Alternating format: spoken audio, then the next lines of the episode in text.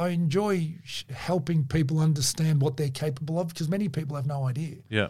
And sport taught me that through the people who taught me, but also who I watched. Yep. And I think so many people go through life having no idea what they're capable of doing Yeah. because they're not prepared to make them so. well, and again, it's another one of those words step out of your comfort zone, but no one knows what it really means.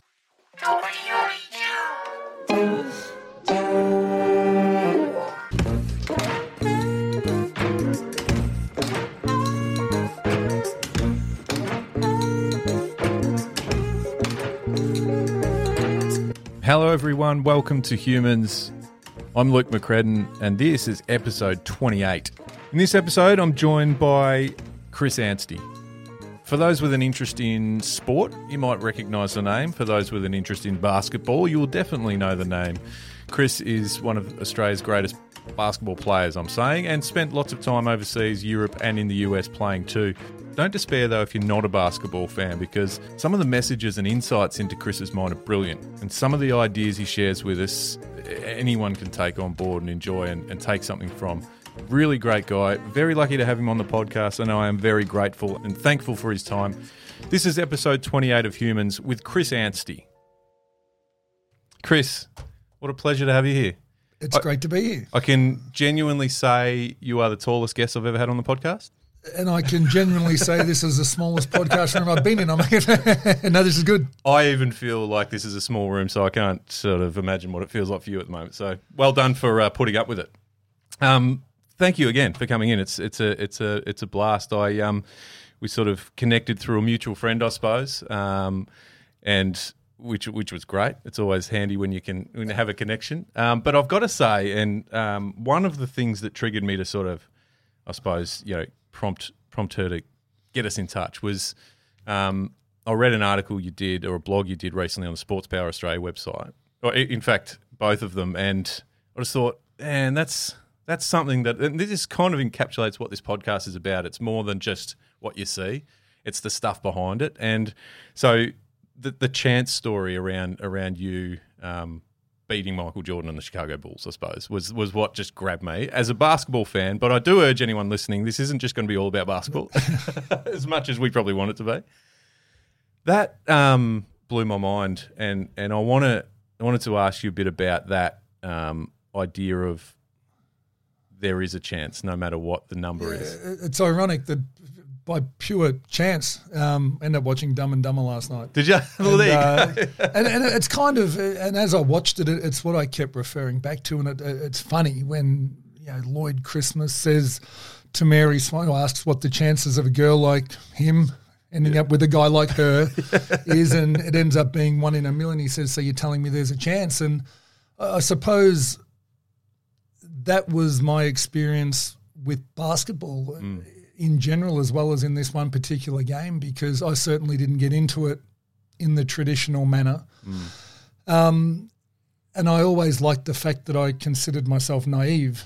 Um, you know, so often in anything that we do in sport and in life, we we presume to know the outcome before we even attempt the Yeah. task. Yeah, And you know, over the years, it it occurred to me that the, the best players that, that I ever played against, or the hardest to compete against, weren't necessarily the most talented.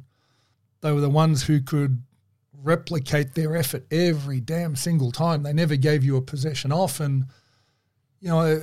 We all know the answers as adults to, to most of life's questions because they're all written in front of us, they're in books, they're everywhere. And you know what we can't replicate in a book or what we can't add is emotion. Mm. And when we get emotional, we make poor choices more often than not.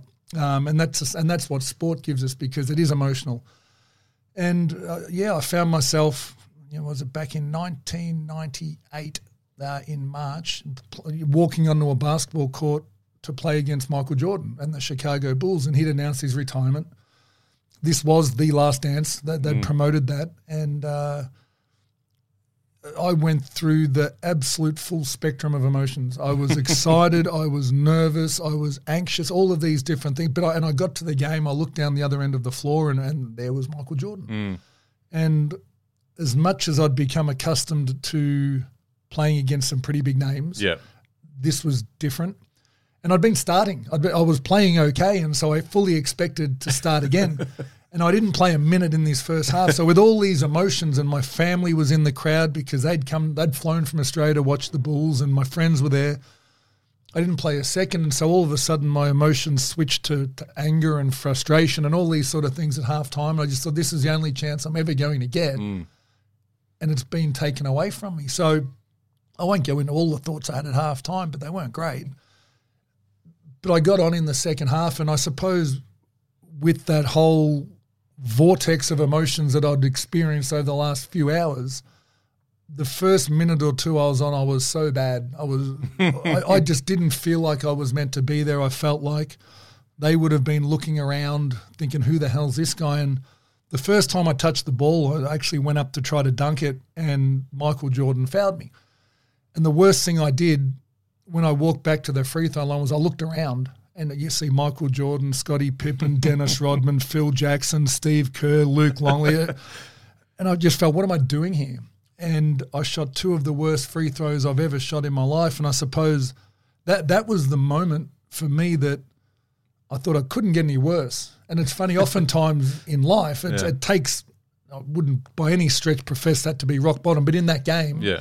that was as low as I could have gotten. Yeah. Yeah. I thought, bugger it, just get back to what you do. And the coach, for some reason, kept me in. And you know, we found a way to come back. And my teammate, Cedric Ceballos, hit a, a three almost on the buzzer to send the game into overtime. And I played most of overtime and had probably the best three and a half minutes personally of the game. I hit a jump shot, I had a dunk, I got into a little scuffle with Dennis Rodman, and we won. And you know, uh, you probably don't learn a lot of the lessons in sport and in life when they happen. You learn them months and years Yeah. after, and it it was only then it sort of occurred to me, what are the odds of that happening? Yeah. It's just uh, it would have been unheard of, and you know I've always carried it with me that you know again before the game, I I, I actually remember thinking, hang on, but we we're not going to lose two hundred and fifty to zero, so it's possible to score.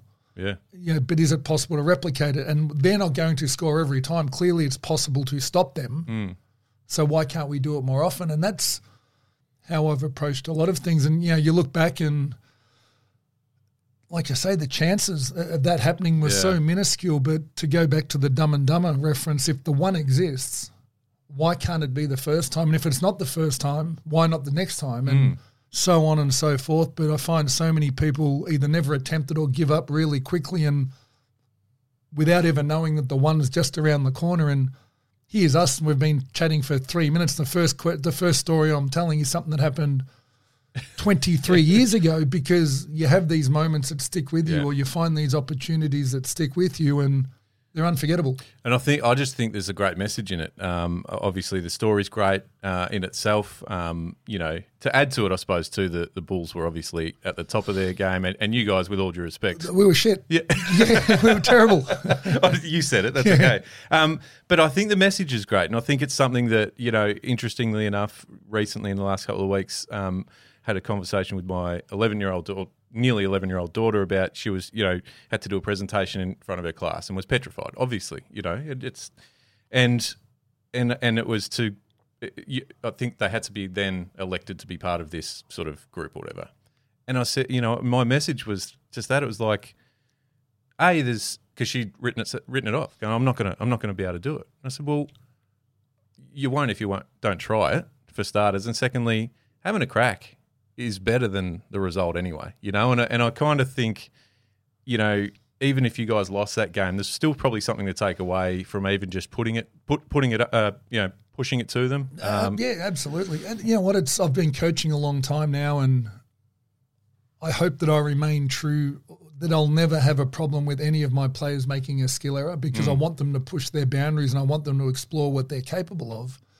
What I have an issue with as a coach, and I think I had at the end of my career as a teammate, was I call them effort errors, where, mm. where you're not quite attempting to be your Yeah. best, or decision making, as in selfish errors, where it becomes about you yeah, if you're trying your best and you're doing what and you're trying to fill your role and you make a mistake, that's okay. We can work with you and we can help you improve. But Yeah. if you're selfish or lazy, that's where you're probably not going to find yourself on the team for much longer. So But I mean, it's it's like anything that I, I found myself in this sort of space, sitting in a, like not in a podcast, but in this area because my son loves it. Um, I heard from Hamish and Andy. I listened to that with my son, Yeah. and even they are horrified at what they sounded like when they first started doing a podcast. And Yeah. they say that they had every reason to quit at the start because they weren't very good, but they kept finding things to do wrong because every time they did something wrong, they learned something else that didn't work. And Yeah. it's, it's Thomas Edison with the light bulb. There's stories all through history, Exactly. but but it's true Yeah. that if we're scared of doing something because we'll fail, we'll never figure out if we can become better at it. Do you find that hard to, as a coach, to put to your your team or, or, or your guys that you, your or girls that you're coaching and and um, to give them that confidence? Yeah, I do. Confidence is a hard thing. Yeah. Because one of the common threads that I continually get is I'm used to coaches telling me what I can't do. right. And if you look at it, it's like parents. How often do we tell our kids not to do things? We tell them off, so we keep restricting what they're capable of because we feel like we need to control them. Um, and I'm not for any for a second suggesting we just let our kids run rampant, or uh, there needs to be strategy Yeah, behind it. But yeah. I still think we need to explore what or allow people to explore what they're capable of. But yeah, it- it's it's a really tricky one. But it, it, it really is instilling confidence for me is preparation mm. and having someone who believes that you can do it even in the days that you can't. And even today, I've had a couple of conversations with athletes that, yeah, there's, there's always a but. Why can't I? I, I can't. I, but you keep telling me I can. Yeah, and I'll keep telling you you can mm. because I see it. Mm. I just need to get you there. And once you've done it once, see if I went, if I'd be dumb enough, if I, if I played the Chicago Bulls again, I've, I've done it now. It's, I've proven it's possible. you can do it again, and that was. Yeah. I think that was the thing when I played as well. I know, I know I'm jumping over the place a bit, but when I first came back to the Melbourne Tigers from Europe, the Sydney Kings had won three championships in a row, and there was just this sense in the group of they're unbeatable. Mm. And as much as we, when I say we, Darryl McDonald, who was my co-captain, and I told the group that we we believed that we had to prove it. Yeah. Um, the minute we beat them for the first time in the regu- in a regular season game, the, the group came in like we'd won a championship. We, we'd only won, a, and we'd won by two or three and played out of our brains. And I'll never forget DMAC walking in and saying, "What are you happy about? All we've done is proven we can beat them when it matters. Now, Yeah. now next time we ask you, can we beat them? You actually believe it." Because you've seen it, you're not just saying yes because Yeah. you think it's the right answer. Yeah, the the mentality shift is amazing, isn't it? Once it happens once and, and that belief sets in. Um, but getting there is is the challenge. And I, I you're absolutely right. From a parent or, or a coach uh, or any sort of man, managerial role, that instilling that belief is is such a challenge, isn't it? Yeah, and it's it's having them understand that if they don't do it, it's going to be okay. Yeah, yeah, I'm, I'm not going to punish you. I'm going to work with you to help. And it there's a lot of people are embarrassed by failure, um, and they try to avoid it. So they do things that they're comfortable with and they've always done. yeah, Um, the special groups I've been a part of are the ones who are prepared to just jump out on a ledge and see if they can fly. And if they don't, someone will be the, will be there to catch them really quickly. yeah, But no, even at training, and again, I, I, I picked this one up from Al Westover, is that as players, we'd have ideas.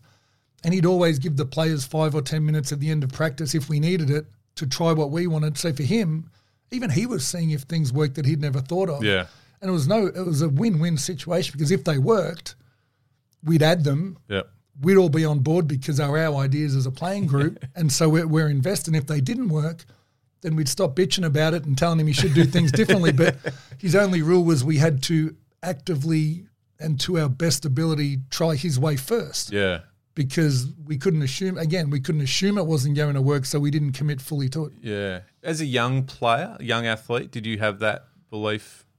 No, no, no. I, you know, Brian Goorjian put that in me, um, and again, my belief and my confidence was based on the fact that I knew I worked harder than most people I'd ever met, Yep. and I certainly worked harder than what I knew myself to be capable of, and that included in the weight room, on the floor, as in on the basketball floor.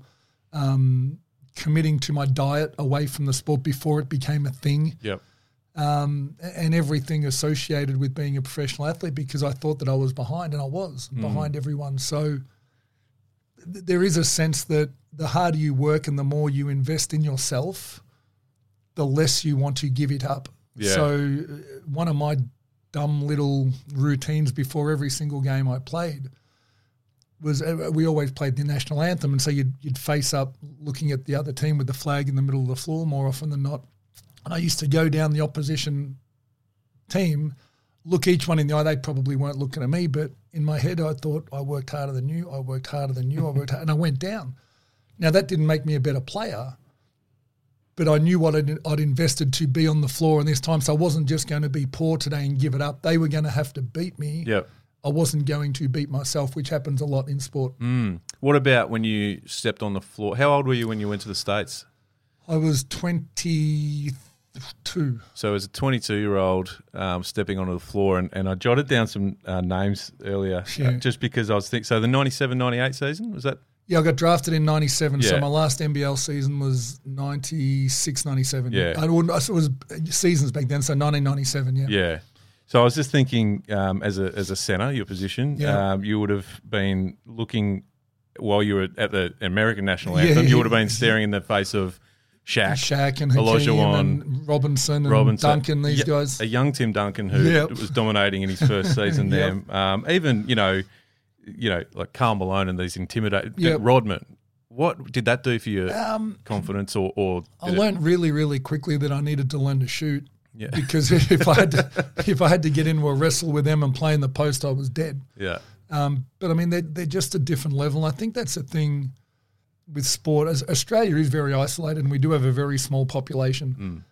When you're involved in a global sport, and sometimes we forget how big and strong and athletic the rest of the world is, and you know, as much it's my it's still my pet peeve with basketball here in Australia is we invest so much time on skill development, we don't allow enough time for physical development because if I asked anyone at any level, or most levels, who the hardest opposition they've ever come across was, you very rarely say they were the best ball handler or the best mm. shooter, but they were the fastest or they were the strongest or they, or they the, or they were the biggest. yeah, So we need to continually invest time and effort into creating faster, stronger athletes as well as more skilled athletes, and that's what the United States got. Yeah. And that's what they actually have because their population's so great. They're Yeah. able to select from that's right. bigger, more athletic bodies. So that that was the biggest difference. And you know, I was always quite quick for my size, Yeah, um, which allowed me some advantages. Not, I mean, I wasn't there that long to Mm. exploit them for, further, but um, it was intimidating at the start. But it became something that you see one every day, and Yeah. even some of the smaller names. There was a, there's a there was a guy that played for Cleveland. I can't even recall his name. Otapenko, Olapenko, some a big Eastern European guy. It was he was built like you couldn't move him. and so, yeah, it- Yeah. some of the names you haven't heard of or Yep. forget, as I've clearly proven, are the hardest ones. Yeah, yeah, it's it's it's incredible to think about the because when you watch, you know, even going back to uh, watching clips from the Dream Team in '92, and that when when they take the court against other countries, they they you, you're right, they're visibly bigger and stronger, yet not necessarily mo- more skillful, even in some cases than some. Right. But it, it obviously is such a big part of hitting the floor. So, did you find that that um, coming back to Australia, or, or vice versa, as far as the training sort of regimes go, that's that, their focus was more on the strength. and- Yeah, look at the Magic. It wasn't. His name was Potapenko, by the way. Um, uh, yeah, it was. It was. I mean, the Magic was ahead of its time. The Southeast Right. Melbourne Magic, where we were in the weight room five days a week in the off season and three or four during the season, Okay. where no one else was yeah, doing that. Um, and it kept us on the floor. It kept us. It reduced our injury. I mean, everyone knows this now. Um, so it wasn't necessarily the time invested. Like I said, sometimes it was the genetic pool that you're selecting from, but yeah, they were invested in being quicker and strong, and they they trained on court a lot less. So as a basketball league here in Australia, we're the most overtrained, underplayed league in the world, where we play less games and train far more often. right, Um, So we don't have time because our bodies are continually being burnt down at two and a half hour trainings. Because you think about it, a, a, a normal training session is an hour and a half to two hours where every player is involved for most minutes. Yep. A game, every player is involved for 25 Yeah. or 30. So the volume of work Yeah. at training is higher than a game. Um, so, yeah, it's, it still becomes exactly that. But I'll tell you what, when I got back here to Australia, it, it was amazing how much the game slowed down for me. Right. It, it just seemed slower. Yeah. And I seemed like I, I could just, I could read plays better. I could anticipate better because I was used to, my normal became so much quicker. Yeah. Um, and, you know, I was able to, and, and even after Russia, I had a really good three years in Russia. When by the time I came home, I was able to be reasonably successful on the teams I was on because comparative to Russia in a physical point of view and comparative to America in a physical and speed point of view, the NBL was really slow and really small. Mm. Yeah. So as much as we hate admitting that, and nobody who's employed by the league's allowed to say it, yeah, we, we have caught up a lot Yeah. Mm. in the in the last ten years. But back then, you know, it, it became easier. Yeah, is the where do you see the league moving? The NBL, the local, you know, the Australian league. I mean, uh, just off air, we mentioned sort of early nineties or something. I remember it, it seemed huge, and maybe I was younger and smaller, but you know, I felt like arenas were packed out. Yep. Um, there was some sort of you know, some franchise players, so to speak, yourself, but you know, Gaze, Copeland, all these sort of guys that would would people in Melbourne would go and see, and then obviously that sort of disappeared uh, for some reason, and it's building up. I know it's a great league now, and they and they really got some good support behind it. Is it building still? And is yeah, it is. I, don't- the thing is, I don't think we need to compare ourselves to other people. I think there, hmm. there's another one of your lessons that you try to instill into kids and players: is stop comparing yourself to other people. Yep. Just work on improving yourself. Yeah, yeah. And yeah. as a league, we need to continue to do. We don't need to be better than a Euro league or be even compare ourselves to it because we're not competing for the hap- same market. Has that been happening? Do you Oh, think? there's always talk about it, but at the end of the day, professional sports no different to business. You get what you pay for, Yep. and we, Australia as a nation, doesn't have as much money as Russia or as some of the bigger European nations. Certainly not the United States. Mm. So. We miss the very top tier imports and always have because we can't afford we can't afford two million dollars a year for an import. Yeah. China can. What about the idea of the rookies like LaMelo Ball last year? We saw coming across and doing that. That that's that boosted the profile straight away, and, Yeah, and even more so now that he's give, giving having a good run in the And NBA. that, I think that's the market is that he his choice was college, Mm. Um, which is an unpaid, and he had no intention of graduating anyway. So he earns he still earned a quarter of a million dollars, which is a good salary. yeah, Um, played against men, but I think the greatest thing for someone so young, and even you know R.J. Hampton who played at New Zealand is we speak English. yeah, We're playing through summer. It's a welcoming country for yourself and your family, so it's not a jump off the cliff and have no support. I think Mm. We do a pretty good job of making sure that they can fit in reasonably seamlessly because our basketball community is very Americanized. yeah, So they it's a long way from home for them. They fit in, they come back having played against bigger players and yeah, you see how well LaMelo Ball's doing this year, which yeah, you know, bodes well for, for more young players Yeah. coming across. for sure. Um, you mentioned obviously what some money that he came across as a, as a 22 year old Australian kid yourself going to the states. Um, I, I- and I, I mean I know this can be a bit personal, but the pay checks that these guys are getting over there, whether they're rookies or you know you know about to retire or anywhere in the middle, seem unbelievable to, to most people that look on the internet and see the salaries of, of what these guys are. are. getting.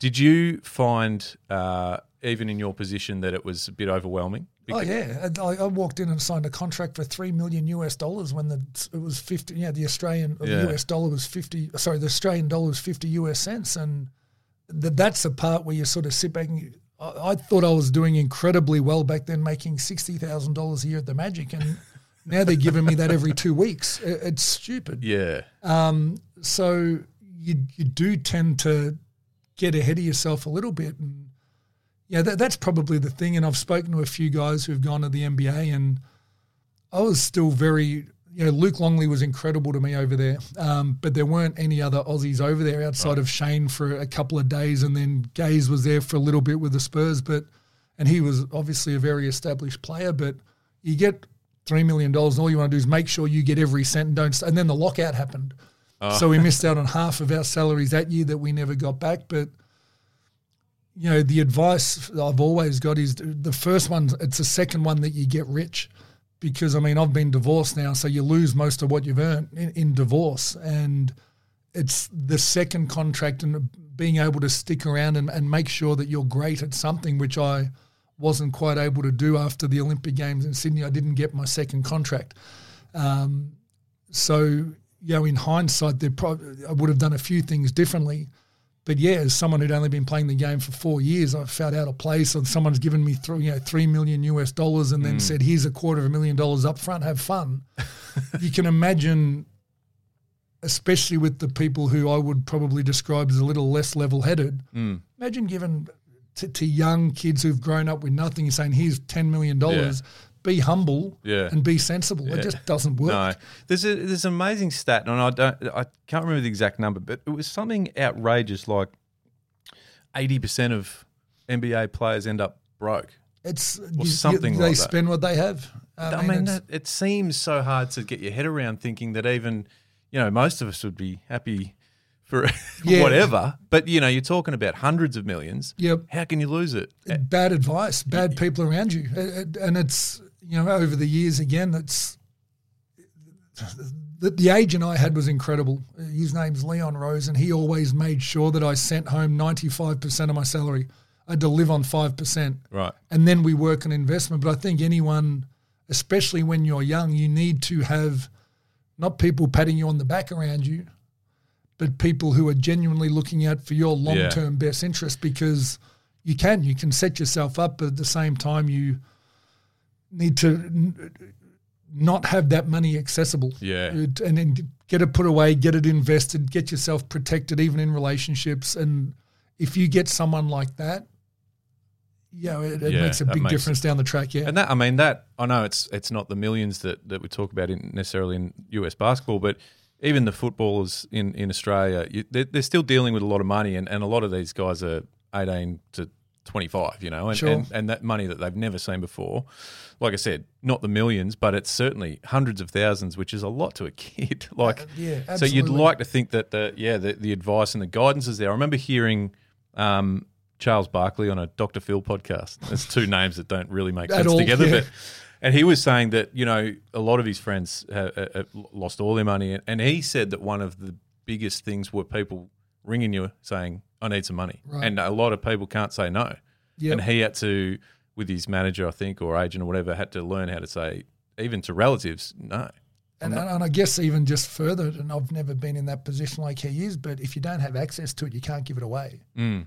Yeah, um, yeah, true. So, yeah. And, and that's sort of case in point a little bit. Beca- And again, emotion becomes involved because they're your family or they're your close friends. So yeah. we can all make the right choices sitting here in a podcast studio, but then you add emotion, it becomes a very different decision. It's funny, and that just goes back to what we are saying off the top, isn't it? That emotion changes everything. You know, you can you can sort of you can say you could you could guess the result of lots of different things, but that's just on paper. But it's a, what until you put some emotion behind it. You know, it's funny. I I got into a habit years ago of even in relationships if we got into a pretty, and we all have arguments with, with mm. people that we love, daughters, family, partners, whatever it might be, I'd actually I go to leave. And I, I walked out and I'd go to the pub, I'd go to a mate's place, I'd just clear my head. Yeah. And a couple of times I come back, every time I have an argument, you just leave. I said, yeah, I do. Because with emotion, I want to I want to yell ten things at you. Yeah. And probably eight of them I don't really mean, but I just feel like I need to win this argument. Yeah. So I leave. And then oftentimes I'll come back and there'll be two things that continually, they're the things I need to say. Yeah. And I'll come back, I'll say, yeah, I do, but here's what I want to say. Yeah. And it kind of diffuses it a little bit, but you don't go and say something that you can't unsay. And that's the hardest part is removing yourself from those situations. And it's like you said, with you know, with kids, it's the same. And, and when they rile you up, it's, you know, or, or your partner or a friend or a work colleague or something. You, yeah, it's very easy to just say things off the cuff, but you know, yeah, you know you don't mean them. But to remove yourself, I mean that's a big that's a big effort. You know that takes that takes something to actually do that, and it's it yeah, it's hard, but it's it certainly pays off in the end. And, and you know, funnily enough, that's kind of the way I coach now as well. Is that uh, you've, you've, we've all seen videos of post game sprays. Yeah. There's nothing to be gained. The, the yeah. players know they lost, yeah. The, or the players know they had individually bad games. Mm. I don't need to remind them of that. Yeah. You know, I've got to remind them that I'm on their side. Mm. And then again, I'll drive home or I won't sleep that night or whatever it is, but I'll figure out what the actual teaching points are that I can help with. Yeah. and then you move forward. It doesn't matter if you tell them that night or in two days' time. They're, they're adults or they're 18, 19. They're smart enough. Yeah. Yeah, we've got to give them a little bit of credit for figuring. When when the kids are young, you send kids to your room, right? Yeah. They go away, they're in their room for now. They come back, they're better. They've had time. To, you, know, you just Yeah. diffuse it. Did you? Um, what about in game? You know, when you when you because it's kind of different because I Yep. suppose it, there's still a result that's Yep. waiting. So the emotion. How do you take Um, emotion out of? you, you, it's hard, and Yeah. you don't, I don't think you have to, but you need to have built relationships with your players where they know that I'm going to coach quick and I'm going to coach. I've, I've, if I've got to give you a message in four seconds, don't expect it to be postcard. sugar coated. Yeah. um, you all, and so I, I essentially buy myself a leave pass with the way I deliver messages for two hours a week Yeah. or how many games I've got. But because I'm yelling at you across the court, I'm telling you really quickly on the bench doesn't mean I think any different. And we'll but, but, I mean, there's not time in a game to put your hand on someone's knee and say, "Hey, look, the way, the way I saw this was this," Yeah. and in the future, you've just got to. I need you to sprint your lanes harder. Yep. Stop jogging, whatever it might be. I suppose if you've got that relationship with the playing group and they know it's that's how crucial. you uh, crucial. portray those messages, then yeah, I guess it. I guess it's easier for them too to understand. Yep. Um, did you? Uh, uh, the times have changed a lot in communication and how, and even from coaches, um, relay messages like that. Did you cop any sprays when you were, Oh, you know, in the yeah. NBL, NBA? Yeah, Goorjian? plenty, Goorjian, plenty, and yeah, there was one that you know, Gorge, I'll, I'll never forget, and uh, Gorge called me up to his his office at the stadium after training one day just before I got drafted, and like, there'd been NBA scouts around, and in a in a reasonably diplomatic way, but very straightforward, confronted me with, you know, you're selfish. You've turned into this selfish guy, and it's all about you. And in my, I- knew that wasn't true because I knew, you know, in hindsight, years later, maybe there were some things where I got a little bit self-centered because I was thinking about what they thought about me. But um, I, I literally walked out of his office in tears, grabbed my bag and left to the extent where everyone in the team was like, what the hell? Mm. And I got home and I was crying because I, I never wanted to be selfish. And I love the team and I love the players and the whole group. So for someone to say that about me and I disagree so strongly, hurt. And but but this is the thing is that an hour later, John Dorge is on, who's the captain of our team at the time, is on my doorstep with a six pack of beer, going, "Come on, big fella, let's have a chat." And we just sat down and drank a few beers each. We vented a bit. Oh, I had no intention of going to training the next day, but by the end, and so the next day, the stubbornness of what was I, 22 years old, I was like, I'll show him how unselfish I am. So I ran my lane every time. I didn't shoot the ball once. I passed it every time. I just jumped over people for rebounds. Looking back as a coach now and somebody who's been, it was genius by Gordon. yeah, but his his thing was always address an issue before it becomes an issue. If, if he caught a glimpse of it, Yep. let's stamp it out before it, yeah. Yeah.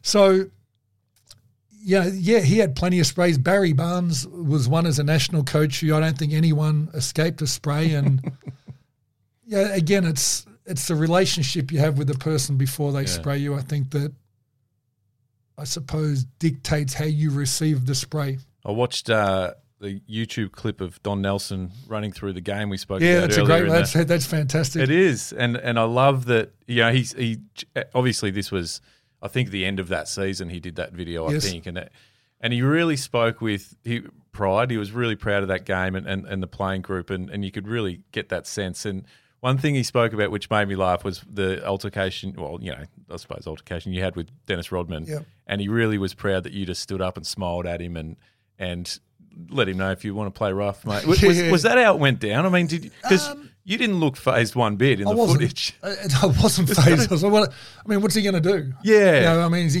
he's not going to throw a punch. No, but it's Dennis Um, Rodman. You never know. Yeah, sure, but you know, it was funny again that naivety, and Yep. I had another one like that with Dwyane Wade in a in a pre-season, you know, sorry, in a pre-tournament game before the Beijing Olympics years later, Right. and. I didn't verbalize it as well with Dennis Rodman. I just laughed at him and said a couple of dumb things about having a go, and because I knew he wouldn't. yeah, Um, but later on, the one with Dwyane Wade, when I was, what was I know, by this stage I was 30 or 32 or something like that. And I knew it was my last Olympics. I was coming off the bench behind Bogut and more a, a veteran presence. And he'd had a bit of an altercation with one of our guys. I stepped in and he started talking. And as calm as anything, I just said, mate, take a swing. You've got a lot more to lose than what I do. and he's looked at me all confused, like, what? and I'm like, what are you going to do? Yeah. I mean, uh, they're not going to do anything. no.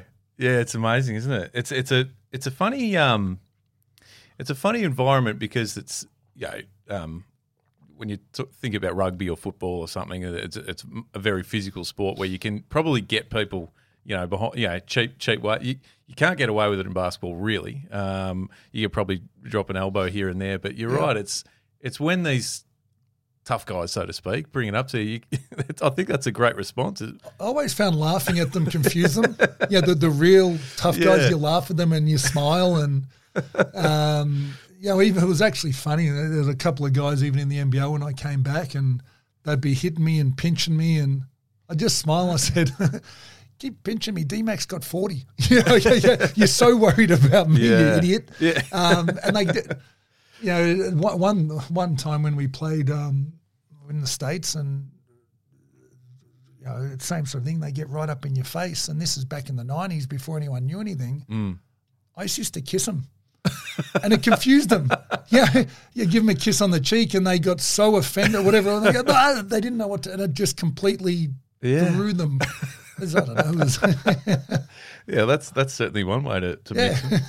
um, I wanted to ask you about like, obviously, as a basketball fan, there's a million things to talk about, and NBA is always a, a, hot topic. But as a basketball fan who was passionate about the NBL in the '90s and um, grew up, you know, watching the Melbourne Tigers, but I wanted to ask you about Andrew Gaze, like because you know we can sit here and talk about the greats in America and all that, but Gaze was unbelievable from a from a perspective of yours on the court, um, whether it be a teammate or an opponent. Where does he sit, like in your eyes? Uh, it's- it's always a tricky one. I mean, it, if you look at individual scoring and the, the some of the things he was able to do, I mean, he was incredible. Yeah, Um, he was probably one of the purest scorers.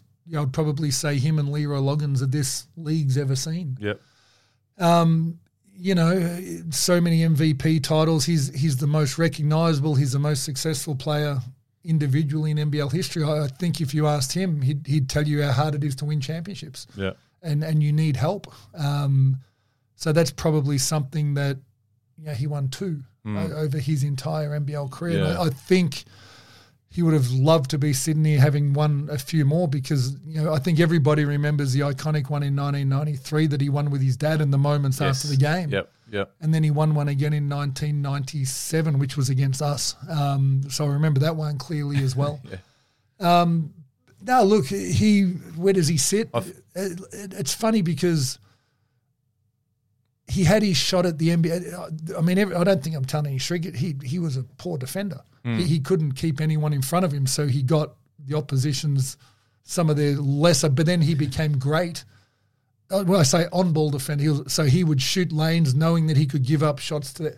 And he found a niche at that, but Yeah. um, yeah, in the NBA you can't Yeah. quite get away with that. And um, yeah, there are so many. I mean, how do you how do you evaluate or line up Luke Longley compared to Andrew Gaze because Yeah. they didn't play in the same league? No. And how do you evaluate Ben Simmons and even Dave Andersen, who played a career Yep. in Europe, Joe Ingles? yeah, yeah, You know, what would have their careers looked like if they had have had 15 years in the NBL? So I've, I've always landed on the fact that, and I hope this doesn't sound as a negative to Andrew, but it's it's I I prefer just to appreciate and enjoy the greats. Yeah. I, I don't need to compare LeBron and Michael Jordan because Yep. I'm enjoying LeBron now, yep, and I think we just need to enjoy legends of the game, which Yeah. Andrew is, when we have them. And don't feel the need to compare them once they're No, retired. no. Just go and appreciate the next legend of the game. yeah, absolutely. So I, I know that sounds like a cop out answer, but where does he sit? I don't know. I've never put him on a list. No.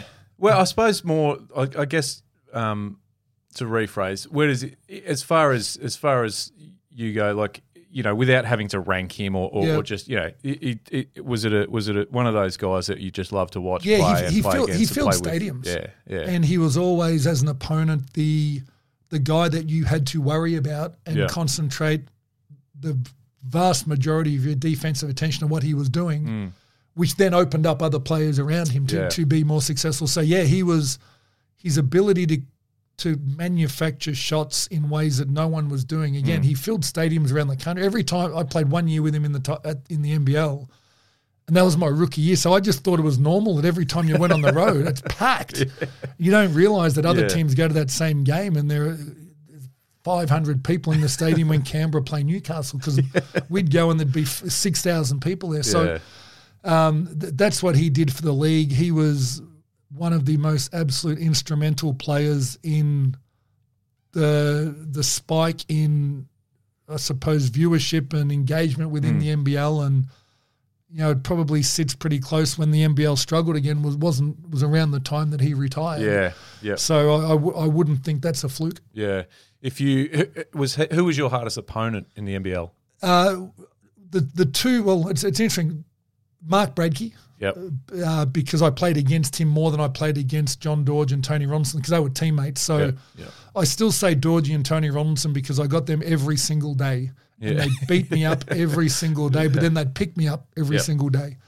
Um, and that allowed me to eventually be able to compete against Mark Bradtke. And then when Tony Ronaldson went to Perth when I came back, I thought the matchups were quite good.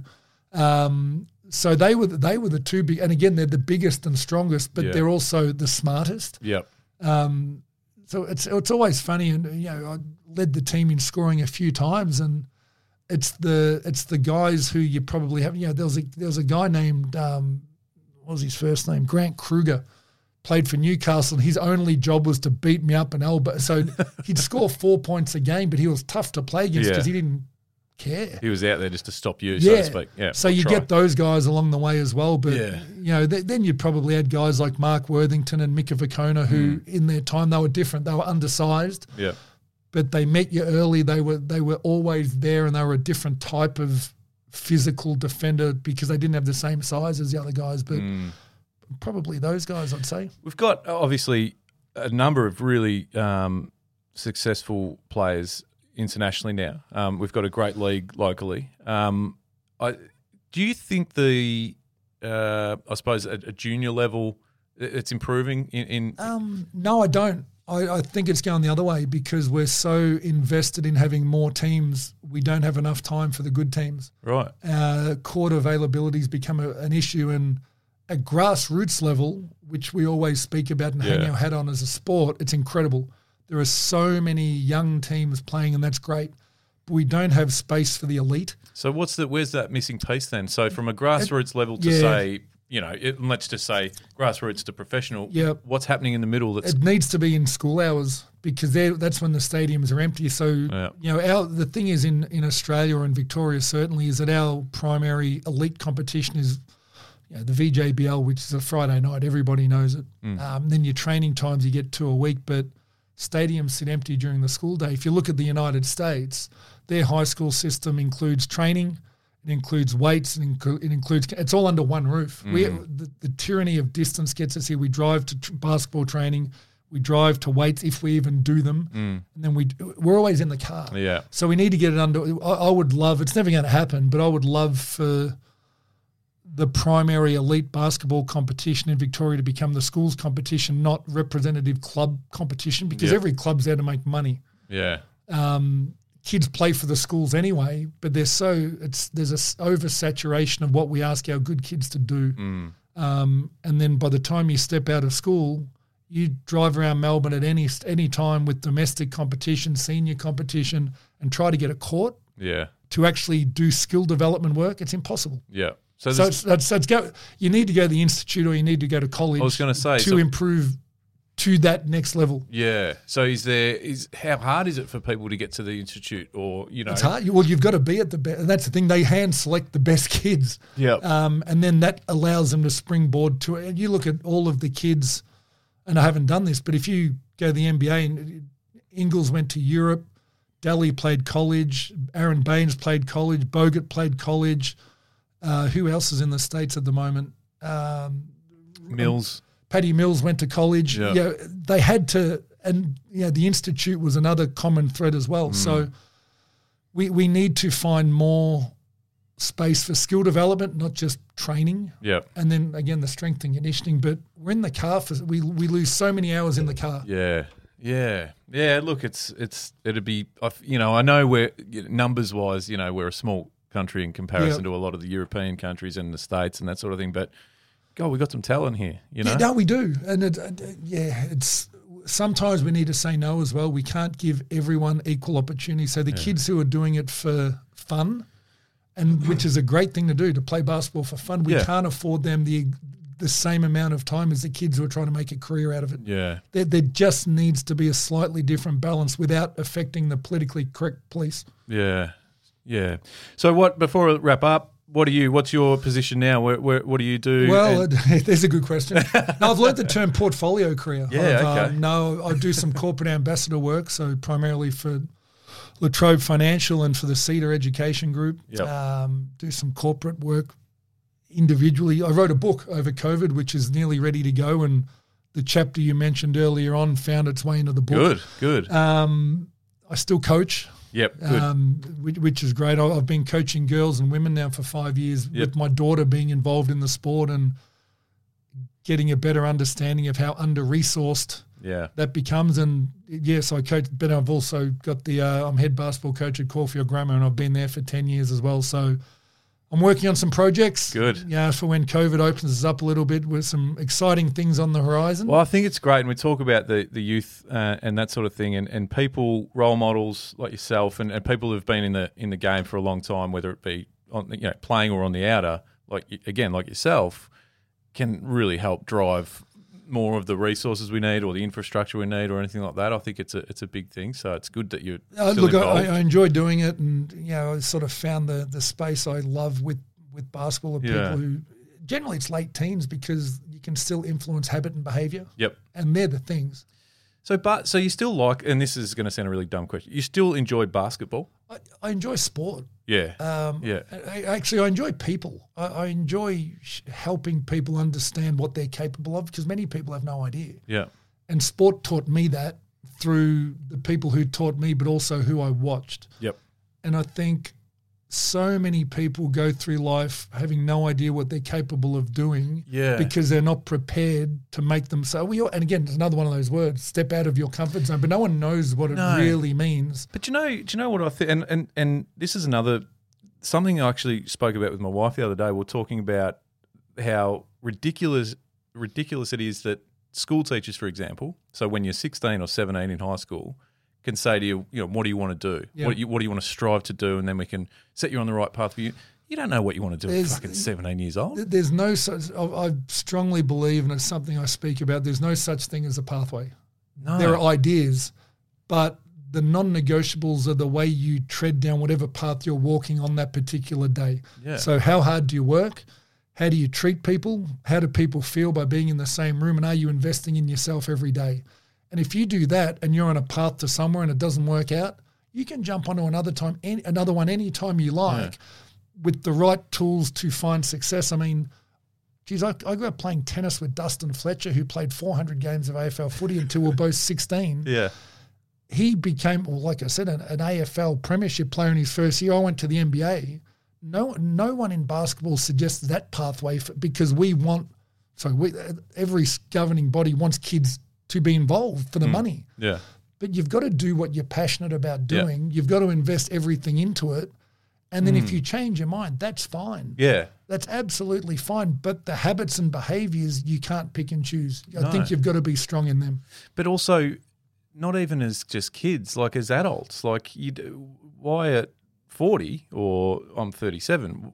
Why do I need to sit there now and go, okay, well, this is the direction. This is me. For the, Well, you don't. I don't. And this is the thing with sport is that when you finish playing sport, people say you're retired. Yeah. I like to think of it, I'm just changing jobs. Yeah. Because if you go from being an accountant to a firefighter, you didn't retire. No. You just changed careers. Yeah. I think that's how athletes need to view it as well. Yep. is Yeah. that you've got a career change coming up. You're not retiring. No. You've still got plenty to do. Absolutely. Yeah, and I just think there needs to be a focus sh- shift away from trying to line something up when you're 16 years old. Like you get, you're going to change ideas a hundred times by the time you're an adult. And I think it's important not to be defined by what you do as well. Yeah. there's nothing worse than, oh, it's not. I used to resent being, oh, you're just a, ba- or you're a basketball, because I, Mm. never, I, I just considered myself a human who played basketball and did it well. I never considered myself, I never pigeonholed myself into being a basketball player No. because I was more interested in learning about other things outside of basketball, doing other things that no one saw. But basketball was the most visible thing I did. But but even going back though, you probably were pigeonholed as a tennis player at some point. Right. You know, so so that quickly changed. Yeah, absolutely did it. You could, no, and it's one of the first things we ask people when we meet them. What do you do? Yeah. And it's you know, how do you spend your day? There's a bunch of things we can ask before we figure out what they do for you know, who's the person more so than what do you do to make money? Yeah. What do you do? What now or a year ago? Right, it- yeah, yeah. It always becomes different. yeah. It's it can become an awkward conversation. I think it's more about yeah. You're right. Who are you? you know. The, you know, you talk about the footy, you talk, and then eventually you get into it. Yeah. But Yeah. Yeah. Doesn't need to define your judgment of that person. Right. Anyway. well, mate, it's been an absolute blast. Um, I I want to finish with one question to you. Okay. And that's why I asked if you're still a fan of basketball. yeah, right, sure. Looking over at the States at the moment, and this is just a selfish question Sure. because I'm a basketball fan. Yeah. Who, who's the who's the best in the league at the moment? I want to see Brooklyn do well because I played with Steve Nash and consider him a mate. Yeah. And I want him to be successful. I think he will be. And Yeah. knowing him as a human, to have that many egos in the locker room and to be able to mold them together is something that it takes a personality like know, that, I think, to manage. That's such a great point. We were talking about it the other day about how even just adding like Griffin to that team and oh, like what a team. Like coaching that team, I don't think would be as simple as it as it seems. You know, you've got well four now very big personalities. Yeah, And absolutely. if you do. there's, there's if there's a bit, bit of an unbalance in one of those personalities, there's still only one ball, Yeah. and, and you've got to keep people happy. And oftentimes, you find historically that the the greatest scorers of all time aren't the greatest defenders. Mm. So you leak a lot defensively, and you need to have your talent buy into defending. yep, James Harden's not a very good defender. Kyrie Irving's not a very good defender. Durant's okay. yeah, Griffin's old. yeah, So your four, you know, the ones that you mentioned, yeah. they're going to give up a lot of points as well. So you, you know, I think they've already they want to be okay defensively, but geez, their offense looks good at the moment. They're going to be hard to stop. Looks pretty scary. Um, mate, thanks again. It's been an absolute blast, Chris. I really appreciate you coming Anytime. down. Thanks and for uh, thanks for squishing into this little studio, mate. Good stuff. Thank you. Thanks, Luke.